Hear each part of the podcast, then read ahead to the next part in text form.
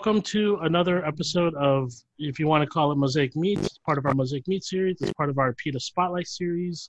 Um, but you know, this this is kind of a, a joint collaboration between a bunch of different folks. Um, my name is Chris Yang. My pronouns are he, him, his. I'm the director of the Mosaic Cross Cultural Center and the ch- current chair of the APIDA Task Force.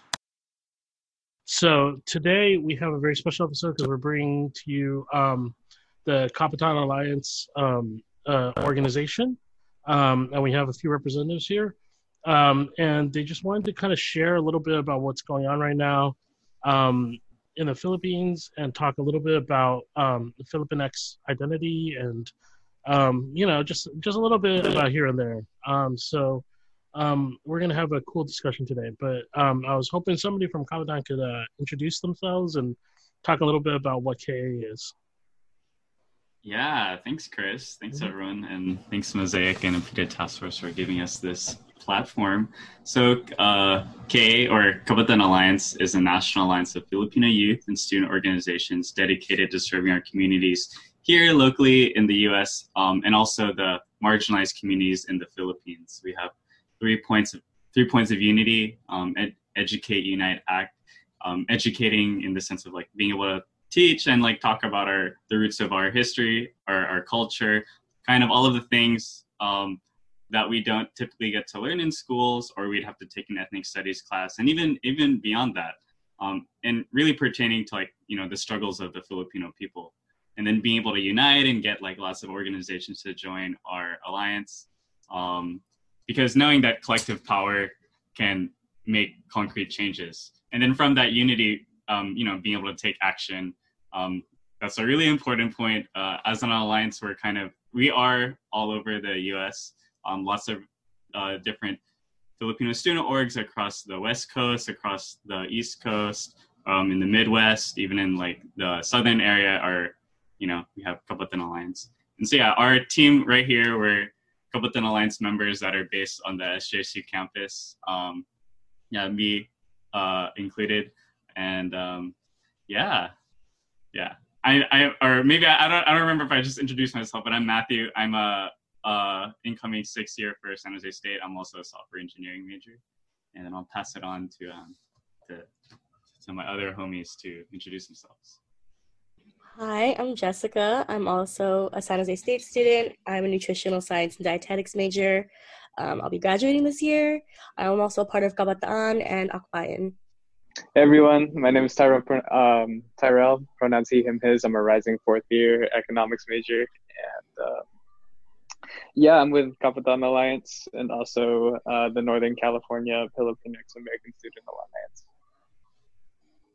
It's good to have all of you here. What's up, everybody? My name is Jazz. I'm a fourth year um, studying design, and I'm also with Mosaic and Kabataan Alliance.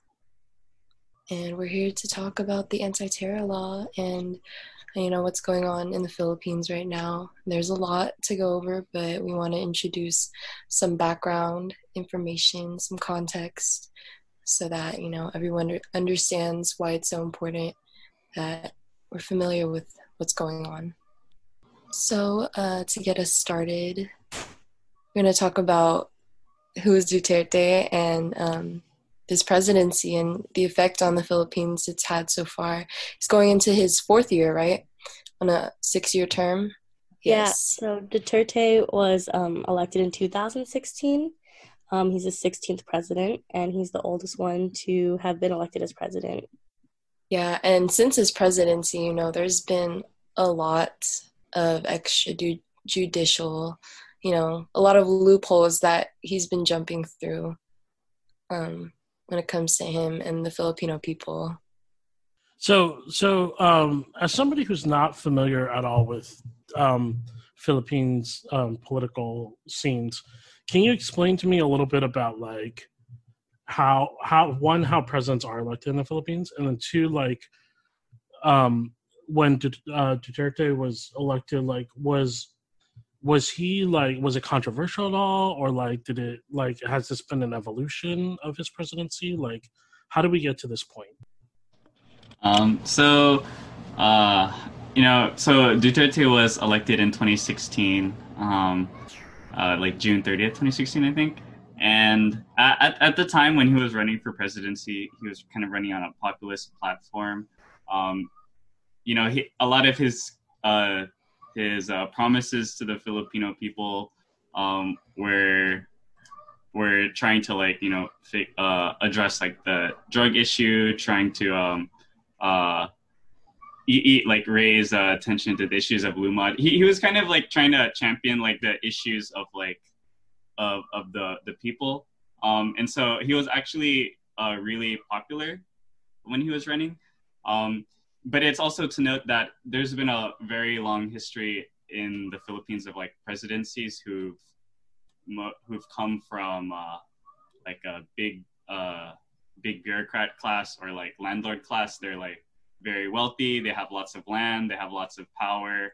Um, like basically on the less than one percent, very top of the Philippines when we, you know, in terms of like social status. And in Duterte, I mean, not that he was like he was like very poor, but he wasn't um he wasn't at that level of like being a uh, major like landlord. So there were a lot of people that were actually really hoping that you know for Duterte to come into office that there'd be uh, kind of some changes. Um, but then, as we can kind of see, and we'll talk about it um, a bit, um, he kind of quickly went back on everything that he had said he'd do. Um, he enacted, he had like a very, very brutal and bloody um, drug war. Um, there was like over 30,000 people that were killed. Um, he's he's yeah he's basically gone back on everything he said. So he's repeating history again of being a president who really doesn't care about the people. Yeah, yeah and, and so like oh god. Oh no no go go go. yeah, um, and also like to to stem off of what Jess was saying earlier, like um, throughout his administration, like you know, extrajudicial killings and like human rights violations have been like very frequent. You know, through the drug war, um, people being marked as drug users or drug sellers and um and and these are just under like kind of like these pretenses really have no like evidence whatsoever and like they can just like um commit these human rights violations and like extrajudicial killings without like you know due process. And also like um there's a student um we were actually doing an event on this in the mosaic and it was um it was a film screening, and um, we were collecting funds for this uh, Chinese human rights, um, indigenous human rights activist within the Philippines. His name was Brandon Lee, and that was going on in like August and September, and um, from what I remember, and um, the government deemed him as like a threat. Uh, Brandon Lee, he, he attended SFSU, and um, they red tagged him, and then the administration had shot him and then he was admitted to the hospital. But even then, he was like undergoing like a massive amount of surveillance from like the government. Um, like outside of this hospital, you would see like people who are just trying to like threaten his life, like just waiting like outside the hospital. Um, and that was like one example of out of many. So yeah, there'd be like po- police and military that would want to like check in on him supposedly. So, um, but luckily there were like you know uh, his there were like there were people there to make sure that no one unauthorized was coming by. But yeah. Yeah, and uh, Kava, Kava actually, um, we did a movie screening slash fundraiser for Brandon Lee. That was one of our programs we did before, you know, COVID and everything. 2020 BC before COVID, but uh, and we watched Liway, right? That was a movie. Yeah, yeah, it was Liway. Yeah. Yeah, Liway. And that also, you know, um,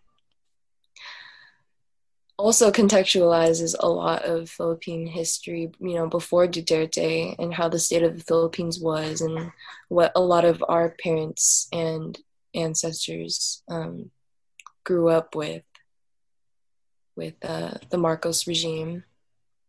And with that, you know, the some censorship in the Philippines and like suppression of human rights. So this this is an ongoing thing, um, but definitely with the election of Duterte, um, it's enabled him to carry out more killings and militarization of the police. And yeah, so um, there's also another case we wanted to talk about um, that recently came up, you know, with Brandon Lee. That was, I don't know, just hearing about this case and being having it be so close to home because Brandon Lee is, um, he grew up in the Bay Area, right? Yeah, he, he was. He liked the Golden yeah. State Warriors. yeah, he was a Warriors fan. Um, y'all did y'all know him personally or you know you heard of him and um, his contributions right to nonprofits and different orgs um, yeah i mean i didn't i didn't know him personally but he's always been a, a really he's been a member of like the movement for a really long time movement for you know for the philippines for like mm-hmm. uh, national democracy and um, yeah, I think I have a couple of friends who, when they've gone on exposure trips to the Philippines, they were able to meet with Brandon um, in the Philippines because he he basically moved to live to the he moved to the Philippines to like continue um, you know his advocacy work to continue his uh, human yeah to defend like indigenous peoples and that's why he was he was shot because um, a lot of indigenous people they live on on land that a lot of uh, the state forces and the government want to take because there's a lot of minerals and yeah, they just want to take all their land. And so, yeah, and Brandon Lee, in championing the rights of like indigenous people and their right to land, became a target of uh, of the state, and they tried to assassinate him. Yeah, and it's I, I think it, it, we you know bringing up like uh, Brandon Lee and like the militarization and the the targeting because then we talk about the anti-terror law. Um, you know, knowing that there's been lots of ongoing human rights violations in Duterte's administration, um, we're, we're going to get more into it. But basically, the anti-terror law institutionalizes and legalizes the the military and like the police to conduct um, human rights violations. I mean, they they say that it's to fight terrorism, but knowing that they have a really bad track record of respecting the human rights of people, um, it's more than likely going to be used to you know f- facilitate um, just violence on people yeah but there's also but there's also been just a really long history of like censorship in the philippines too um, like duterte uh, he's been commonly referred or commonly compared to marcos um, ferdinand marcos who is um, the pre- uh, one of the presidents in the philippines who enacted enacted martial law um, and marcos during his time, he basically silenced and controlled like all of the media and definitely was targeting a lot of activists. Yeah, and then there's been all um, even since then there's been a lot of different cases of censorship in the Philippines. Yeah, and um, you know, with the a big a big part of that censorship was the shutdown of ABS-CBN, which is you know I grew up um, with my grandma. Um, she still lives with me, and um, I always, I would always see ABS CBN on TV. like she'd be watching TFC, the Filipino channel, and then she'd get her news from ABS CBN. Um, you know, before she had her Facebook account, before we set that up for her, that was her news source. And so, around what was it? It was May fifth. Um, the Philippines um, is the, I mean, ABS-CBN is their largest media network, and so they went off air um, because they're. I think the NTC, the National Telecommunications Commission, they issued a cease and desist order against them because they had to re- renew a a permit, I believe. Um, so yeah, their their last franchise was approved for 25 years in like 1995 and was supposed to expire this year. So um, they've been trying to get this renewal um, since like 2014, and the government hasn't approved it. And so they ended up just shutting down ABS CBN. And I don't think that's, you know, an excuse to shut down a one of the biggest broadcasting networks in the Philippines, you know, especially in the middle of a pandemic. This was in like May, like early May. Um, so yeah, I just I was really shocked when that happened. And you know, I'm I'm pretty sure I'm I mean personally, you know, I haven't experienced or you know, I'm not in the Philippines to really see like where else I would get my news sources from. But yeah, it's definitely affected a lot of people whose like main news, news source that was before. Yeah, and even in, in this, you know, the shutdown of ABS CBN, this is also um, during the time still of COVID. And the COVID 19 situation in the Philippines is actually completely terrible, and it still is terrible. Um, they actually have the highest cases of COVID 19 in all of Southeast Asia. Um, and, you know, really when the, uh, when the COVID 19 pandemic, the Duterte's administration wasn't able to adequately respond to the crisis, a lot of the Filipino people were um, having calls for like free mass testing, um, for being able to distribute PPEs, like relief for a lot of workers. Um, you know, because in the Philippines, especially in the urban areas, it's incredibly like um, crowded and congested. Traffic is like really bad. There's a lot of people that are that just kind of live in the areas, and even in the the um, the more poorer areas or like or, some of the slums where a lot of the urban poor live. You know a lot of them there's just a, a lot of them and there aren't any uh, really protections or services um, that is accessible to them for them to get like you know basic medical care. Um, and then even even in like the rural areas there's a lot of uh, filipinos who are too poor to actually go to hospitals or the hospitals are too far away so just the um, access to like decent healthcare is not something that's available to really anyone um, except those with like some amount of money. Um, so yeah, there were a lot of a lot of people were rightfully angry um, at the at um, not uh, at Duterte's uh, response. Instead of being able to provide all of the things, he decided to have a very militarized lockdown in Manila so he kind of like locked people from entering and leaving, and then he was using like the military and the police as a way to kind of like enforce stay-at-home orders. Um, and there's still like a lot of people that like had to, uh, you know, similar to here in the U.S. There's a lot of people that still had to like go to work. There's still uh, um, a lot of people that you know need to get by, but there was uh, there, there, there was there was nothing in any in, in any way like that. You know, there was no stimulus package for like the Filipino people so, um, yeah, basically a lot. It, it rather than than than actually addressing it, um, it was more of a pretext. It was more of a way to like um, uh, have his his like military and police kind of all over the all over in like the urban areas and like I don't know facilitating terror on people.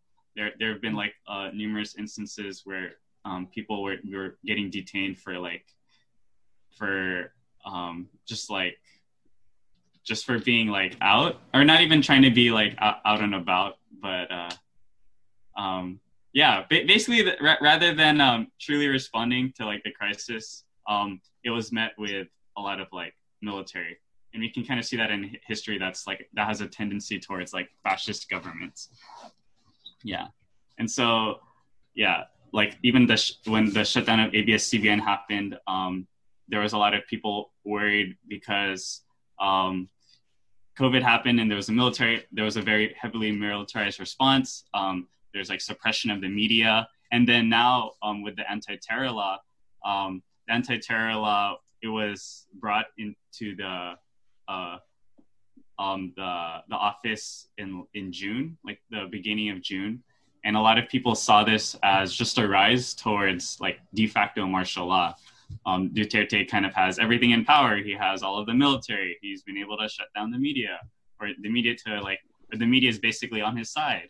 And and then now there's a there's a bill, or, or now it's now it's a law because it was passed. It was signed in the beginning of this month. That can that basically uh, rather than fighting terrorism, it will like breed terror. Yeah, and we can we can talk more actually about like we should probably talk right now about the definitions of like or what exactly is the anti-terror law yeah but it's basically a law that uh, makes it very easy to um, to vilify and like target anyone without like concrete um, evidence of them being as a being of being a terrorist. So yeah, the um the anti-terror law was like it was something that was like recently passed actually throughout. Um, it, it was like looking to be approved throughout like the levels of government throughout like June, and then Duterte like finally signed it into law on, um, I believe it was the seventeenth. Yeah, the seventeenth. So and then there's there's like um, you know um, basically what this law will do it there's within the anti-terrorism law there's like a broad and vague definition of what the term terrorism is but um, within that definition like because it's so broad it it and it can like mark any form of dissent as like terrorism and um, the administration can like you know red tag these like organizations and stuff like um, and these activists um, it, it basically like violates like basic constitutional rights like people can be surveilled like the state has the power to define who a terrorist is and then it kind of like removes like safeguards and like accountability uh, for the people you know? And that that plays into like you know the extrajudicial killings and like the right to like due process and um and also within like this law you know there's um there's the, the um Duterte can appoint like an anti-terrorism council to like oversee the actions of like implementation. But you know since he can appoint them there's no like checks and balances. So it's just kind of like and also like uh, they can deem like a lot of organizations as like terrorist organizations um, yeah it's kind of really whack because even even before the anti-terror law was passed there were a lot of like civilian offices things like um, uh, where where a lot of um, Duterte would appoint a lot of military uh, like officials towards them. Um, so um, like I, th- I, think even like the even the Department of Education or, or or like offices like the Department of Education, I don't know, Department of Agriculture, um, like offices that are supposed to like be like you know civilian offices, they'd be headed by like military officials, and then um, so yeah, and in addition to having um, like the military kind of all over in power in the government, now there's even this anti-terrorism council that Duterte will probably bring in his military official friends, and th- they're the ones that can basically um approve whether or not someone's a terrorist. Really, just based on like suspicion. So, so just just so I understand a little bit too, um, so it sounds like part of the anti-terrorism law is that it, there's there's no it doesn't it doesn't do a very good job of defining what it, the state considers terrorism, right? So any form of criticism, any form of um, any, any form of questioning anything could be considered dissent, right? Basically, yeah. So that even even even to the extent where if um like a military officer in the street tells you to do something and you, you say that you don't want to do it, that that in of itself can also be considered dissent. Um, it, it, it could be. Um, I mean, there are even times where it's not even military officials, but it's like police that are like, um, you know, telling the telling e- even like youth like whatever mm-hmm. whack stuff, um, and they've been like killed, and then they'd be framed as like drug pushers. So mm-hmm the actual situation it's even like worse than that it's not even like being yeah. framed but like people have already been like um uh dying mm-hmm.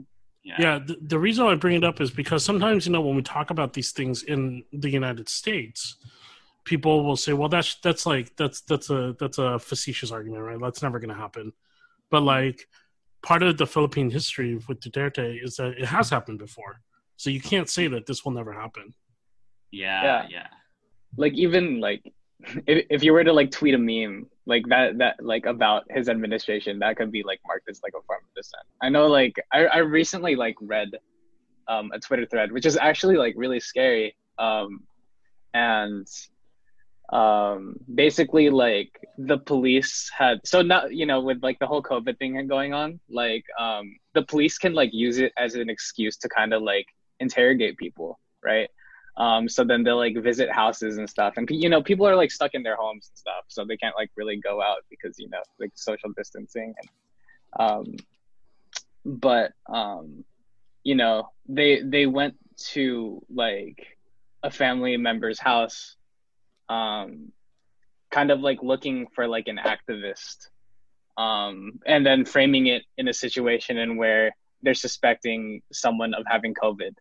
Um, so yeah, to kind of like think about that too is like, um, like we can post memes about like Donald Trump here in America, but like you know, if we were to like do something like that against Duterte, and then you know, that could potentially be a situation we could get stuck in. You know. Mm-hmm. Yeah, and and I think I think sometimes you know f- for for folks who haven't done a lot of critical thinking about it, which is totally fine. I'm not. This isn't accusatory.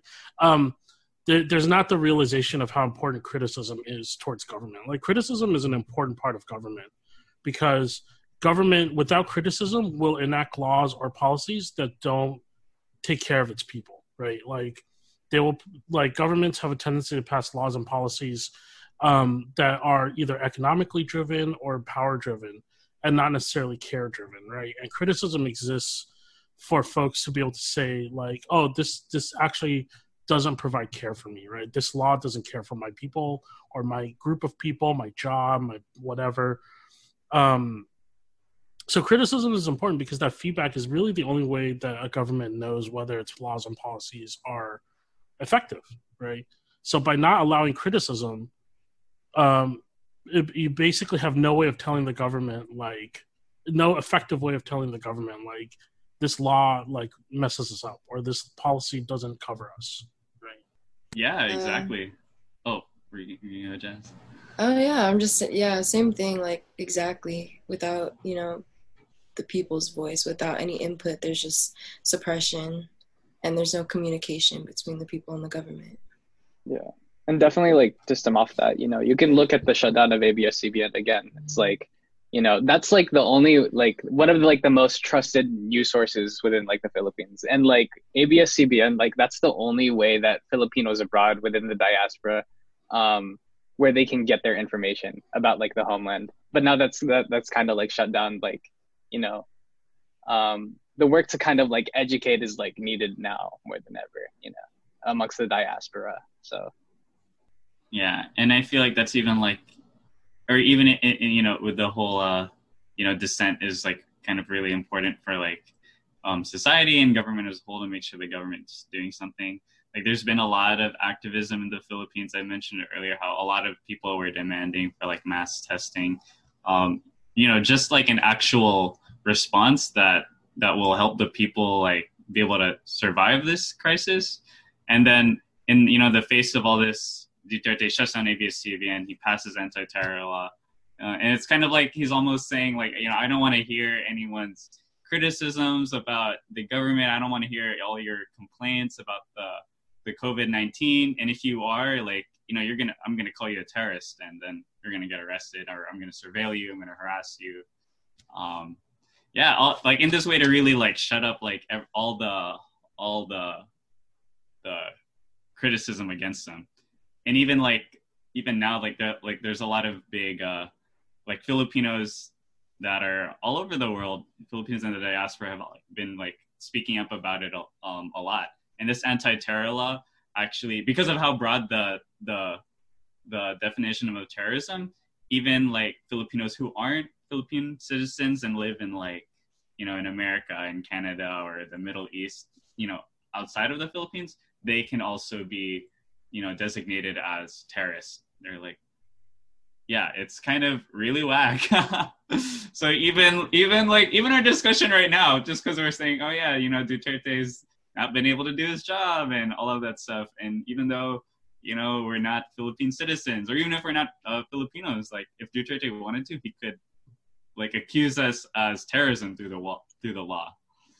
Yeah. And so this is definitely it's uh, this the anti-terror law is something that affects um, Filipinos all over the world, um, and it's really going to target um, really those who've been doing a lot of like you know that educational work that Tyrell was talking about, trying to you know teach about what are the issues in in Philippine society, what is like happening right now, um, and even you know what people are doing about it, and yeah, a lot of the activists um, that have been uh, there's already been such a really long history of the government targeting activists, and this will only make it that much easier to to target them and detain them um, without any warrants either. Like you don't, they, they don't need a judge to like um, give them a warrant. The Anti-Terrorism Council can basically just arrest whoever. Yeah, and it's really it's really sad. Um, I recently we were, before this podcast, you know, we were just all organizing and talking about the documentary The Nightcrawlers, and I finally watched it, and it was just really heartbreaking um, and powerful. Just seeing like photojournalists capture what's going on in the Philippines, like what's really going on, what isn't being broadcasted, um, like through their own lenses and it's like families losing their moms, their brothers and sisters, and through like the violence of the government. So, um, yeah, I also watched another. There's another documentary. There's about like three or four if you look on YouTube. Um, if you want to take a look at those and like educate yourself about what's going on in the Philippines and see it through photojournalists and the people living there. So, so let, let's open it up a little bit too. So, so the four of you are on this podcast, um, and you are all actively working on this. Um, what what has it been like living through this for the four of you? Like, how have you reacted? How have your families reacted? Like, like what's like where are you at right now? Does anyone want to go first? Yeah, who wants to go first? yeah, okay. Definitely been a crazy, crazy time. it has been hella crazy. I'm just like trying to process. yeah, um, and like for me, the doc I was talking about, I watched uh, some of it with my parents and my grandma, and you know, my grandma was pointing out a lot of similarities to the Marcos regime that she lived through, except you know now it's, it's being captured um, and like put into documentaries and you know it's a little bit more accessible from you know not being in the philippines we're in the us but we're still able to see like some of the atrocities and like the struggles that people are going through and it's pretty crazy mm-hmm. i've i've actually um i've had like family members who are for like the terror law and stuff because like um I know that there's like because a lot of like elderly like Filipinos they're all on like Facebook and stuff, and um, Duterte has like a massive amount of like control on that platform because then there's like um they call it like the troll army where like they kind of just like create a bunch like a bunch of Facebook accounts and then like kind of spread misinformation.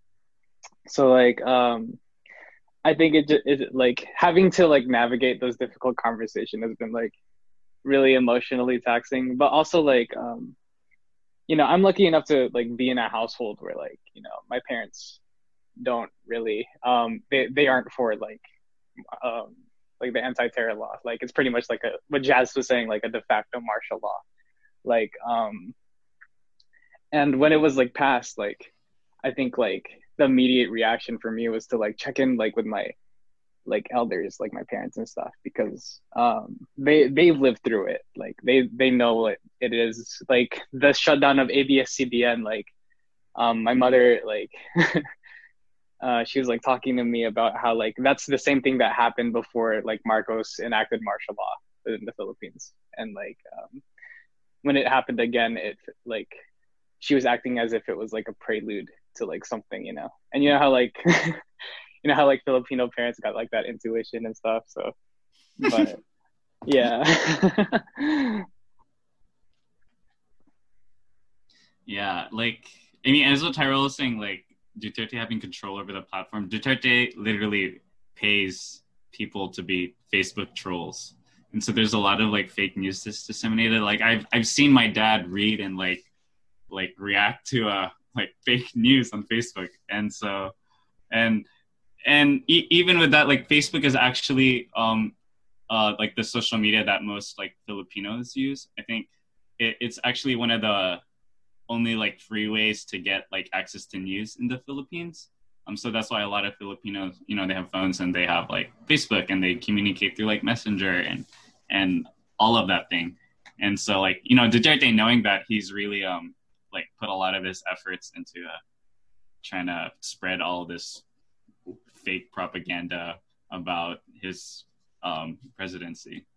Yeah, my, my, my family is actually like they're like pro Duterte. So when we have conversations in the house, it gets it gets uh, uh, a very uh, uh, difficult. Um, but I think um, like even in this even in this time, uh, like people still recognize that like you know this anti-terror law with all of this uh, dissent, like it's still like still wrong. Like it completely violates so many of the things in the constitution. So there's even people who are like who who who've been like pro Duterte, but are like starting to see like, whoa, whoa, whoa, what's happening? This is almost like martial law is what like you know Tyrell and like Jazz were saying, and their families seeing those parallels.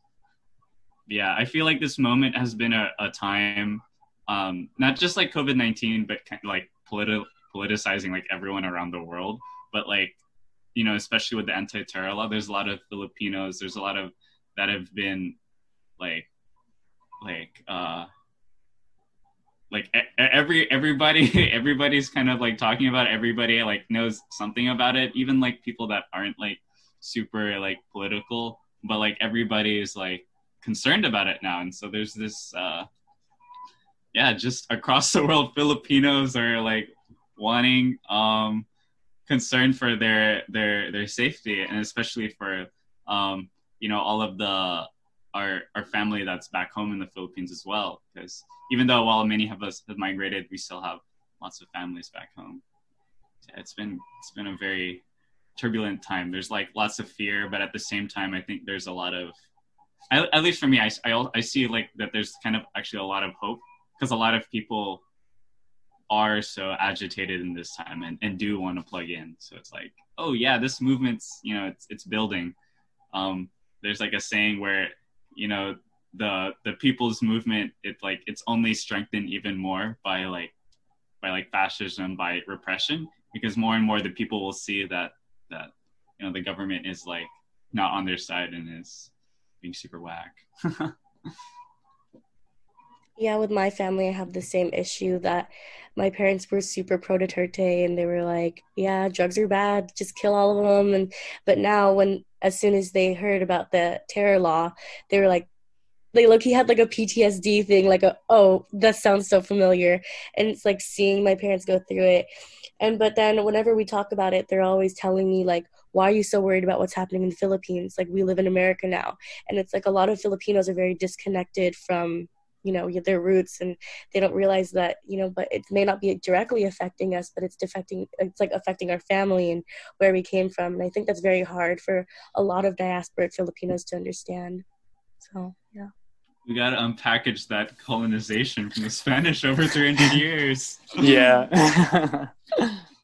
Well i think i think also like because i mean again this is my understanding as somebody who's not filipinx identified um, because there's no sort of structure around the consequences of being labeled a terror terrorist um, this could impact your future right? If you get labeled or if your family gets labeled with the terrorism label then like this could this could uh, prevent you from ever going back to the philippines or this could prevent you from ever interacting with the philippines uh, uh, you know if this persists right?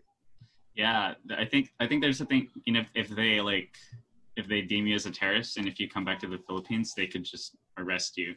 And they, they've even tried to in, in the past, like like Filipinos abroad, like get like their host country to like deport them.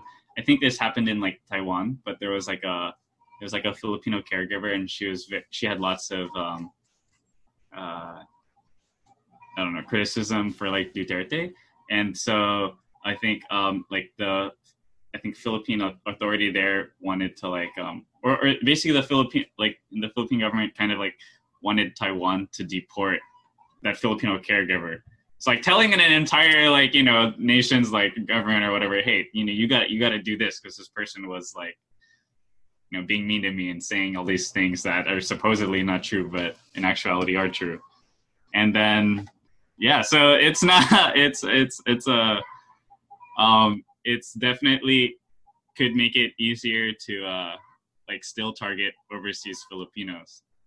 Yeah, and I think that's also kind of like what a what a, like a, a, a scary part is for a lot of like you know diaspora Filipinos. Like this is kind of like you know the wake up call, even maybe even, potentially even like worse than martial law because it's not just Filipinos in the homeland, but it's like Filipinos all over, and like now everyone has to kind of really think about like how is this going to affect our families? How is this going to affect even our student orders?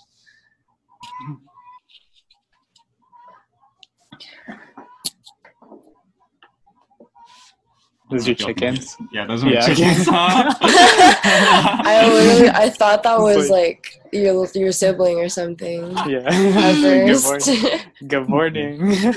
Good morning, y'all. Yeah. So Nice. yeah, I mean, um, you know, wanting to just bring up too real quickly that like there are like there are a lot of parallels to what's going on in the Philippines with other places too. You know, significantly, you know, what's going on in Hong Kong.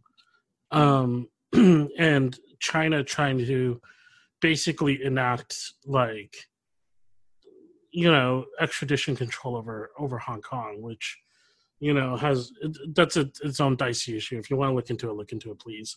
Um but like bad stuff's happening in taiwan right, or in hong kong right now. And then also for those i mean if you if you have no relations with the philippines whatsoever like but you live in the united states i mean you could just see what's going on in portland as like you know this is spilling over you know? There's this idea that that a leader can just militarize their their own land and and, and basically invade their own land and take over like pieces of their land and and the people who live there and say that they have control over what like the people in that land do is like this is like self colonization you know? It's and and we're we're seeing that here in the United States too. And and imagine you know what's going on in Portland but then what's going on in the Philippines is that that's happening but then there's no there's no way to fight it right? Like like here in the United States like you know port like Oregon is suing the federal government you know we have we have organizations like the aclu who are offering like free legal defense. You know we have like the mayor of portland who's like speaking out like to the press. Like in the philippines there's none of that.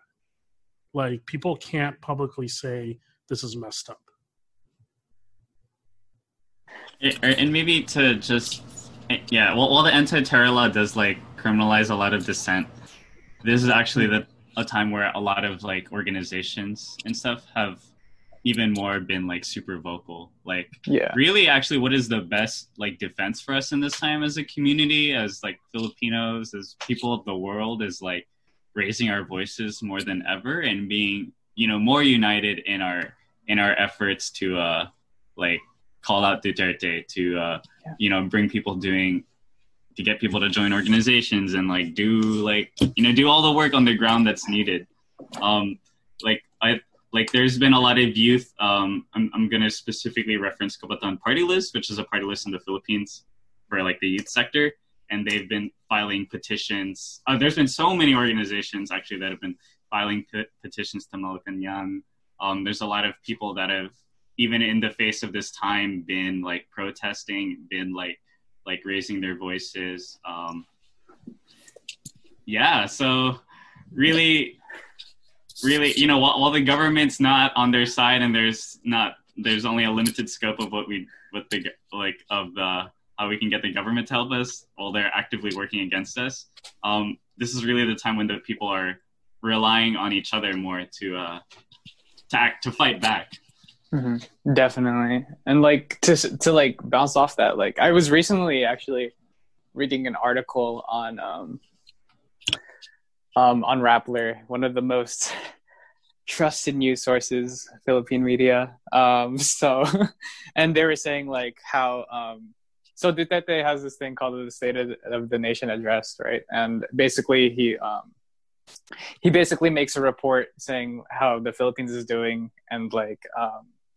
it was recently um, there was recently a ban to um, perform port- protests actually in Quezon City, and um, yeah, th- there's um, it's definitely harder to like um, you know express dissent abroad, but I'd say like you know um, like Matt was saying, you know, as diasporic folks and stuff, we we definitely it, it just definitely like makes us grow stronger. So, so so let me ask you about actions then. So folks are listening to this, they're charged, they're excited, they want to join an action or movement. What are some things that folks can do? So I was just talking about SONA, so which is like the State of the Nation address, like where Duterte makes like a makes a report about like the Philippines. But then you know the people, you know, we obviously we obviously see all the stuff that's going on, and we obviously don't agree that the Philippines is doing well. So um, we're actually having on Monday um, a protest at the SF Philippine consulate um, to you know and, and it's going to be like a caravan style but like you know it's a kind of like say like you know we we see what you're doing and we don't approve of what you're doing. So y'all can like roll out to that one as well. So PSONA is actually something that happens like also globally filipinos across the world. Um, mm-hmm. and so uh, people sona is actually happening on you know Tyrell said Monday, so July 27. And so yeah. there's a lot of actions that are happening all over the, I mean, all over in the Philippines, but all, that are also going to happen all over here in the States, in like the Pacific Northwest, um, in the, in like New York area, in the DC area, um, NorCal, we got something going on in SF, SoCal, yeah, kind of, kind of all over. And this is like one of those, you know, we talk about unity and like, like action. This is one of those times where you know filipino people filipino youth can really express their unity and come out um, and like make our voices heard. Um, uh, yeah we're, we're the in in norcal the one we're doing in sf we're trying to have you know the car care event and then like a program right in front of the philippine consulate because the philippine consulate is like the representation of the philippine government here in the states. So this is us the filipino basically standing our ground in front yes. of the Philippine government on that's on here in the U.S. and being like, yeah, as Tyrell said, no, we're not going to take any of this this whack ass stuff happening right now. Like, give us justice. yeah, and also the there's um like outside of just actions, like there's also like a lot of legislative work being done um uh, by the Malaya movement, which is like another Filipino um, national organization where um, so currently the the US sends about like I, I believe it's like 1.2 1.2 million? It's like it's, one point it's, it's, like millions that's for sure. Yeah yeah it's i think it's like 1.2 million dollars like abroad to kind of like fund violence and like weaponry. Um and um you know as being a part of the diaspora like and children of like immigrants of that of that land right? Um i th- i think it's like our duty to kind of like disrupt that. So um we we've been like our malaya movement has been like um lobbying like politicians and stuff and like they've been kind of like you know trying to get it make it become a bill. It's like it's called phra like the philippine human rights act. And um you know we re- we received endorsements from about like I believe 30 representatives all across like the United States to um, enact this as like a, a you know enact the Philippine Human Human Rights Act to disrupt the money that's being funneled to the Philippines. So, yeah, and this legislative campaign it's not just Malaya as well. It's it's being spearheaded by three organizations. So Malaya Movement is one, of the International Coalition of Human Rights in the Philippines, the U.S. chapter. Um, so ICHRP US, and then Kabataan Alliance. So as like our you know three organizations, it's been a legislative campaign that we've been uh, trying to like push for a while now. Kabataan Alliance actually joined onto the like legislative steering committee earlier this year, um, and so yeah, th- like this whole campaign is really um, as a part of a part of like the larger um, efforts to you know stop the killing, stop human rights violations, um, accountability for like the government, and stopping our U.S. tax dollars going towards you know the killings that are happening. And um, so yeah, this this uh, larger legislative effort effort is one way that the international community, Filipinos and non-Filipinos, can really um, plug in in a very concrete way. Um, you know, beyond just like speaking our voices, but also um, uh, taking making our legislators like act on our demands and to you know cut that uh, that U.S.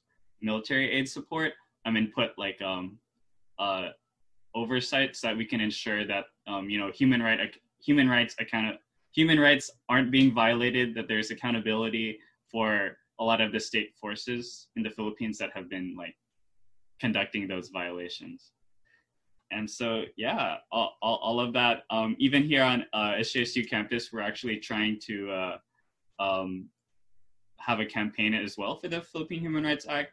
The philippine human rights act it targets a like you know a lot of legislators in like senate and congress or and um, but it's also you know not just it's part of a bigger grassroots uh, movement and to really build like the people's support. So we're even like um, you know calling on like filipino youth and students to even engage like you know their student councils or their their city councils um, to make resolutions to endorse the Philippine Human Rights Act, so that um, you know when, when we bring, when we when the bill is introduced to like uh, uh U.S.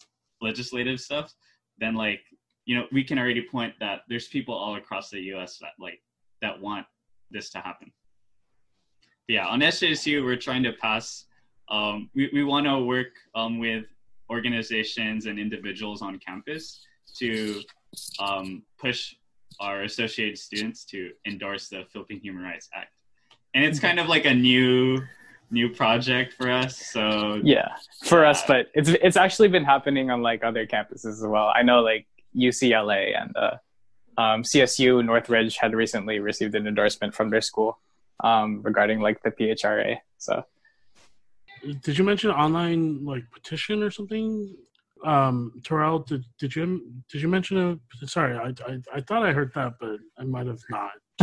uh, it's it's not necessarily a petition, but more so like a statement that like organizations um, who stand in solidarity with this issue can sign on. Cool. Um, so we'll we'll put yeah. a link to that in the show notes. So so awesome. look look for a link in the description, and then also there is also oh, oh, there is also a petition to like junk the terror in the Philippines.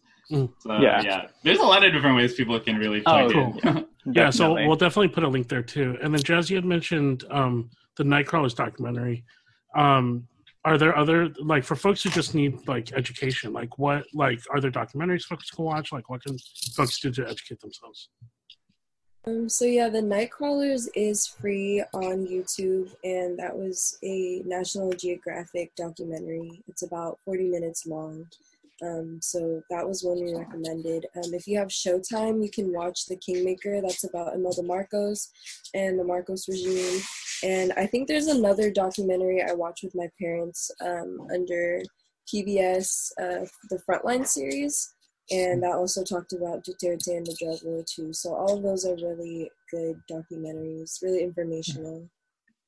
And um, I know on Spotify there's also a podcast. Um, I think it's under under Escape from Plan A. So that's a podcast I listen to. Um, let me see. It's about it's about like an hour and ten minutes. So it's pretty lengthy, but they go in depth and talk about like the U.S. relations with the Philippines, how hmm. the U.S. has been sending over um, has been militarizing the Philippines, like sending over weapons and stuff. So yeah, it's it's an hour, um, but definitely something to listen to, something to inform yourself with, and yeah, um, definitely follow Kabataan um, Alliance on Instagram. We have our SJSU hey. account.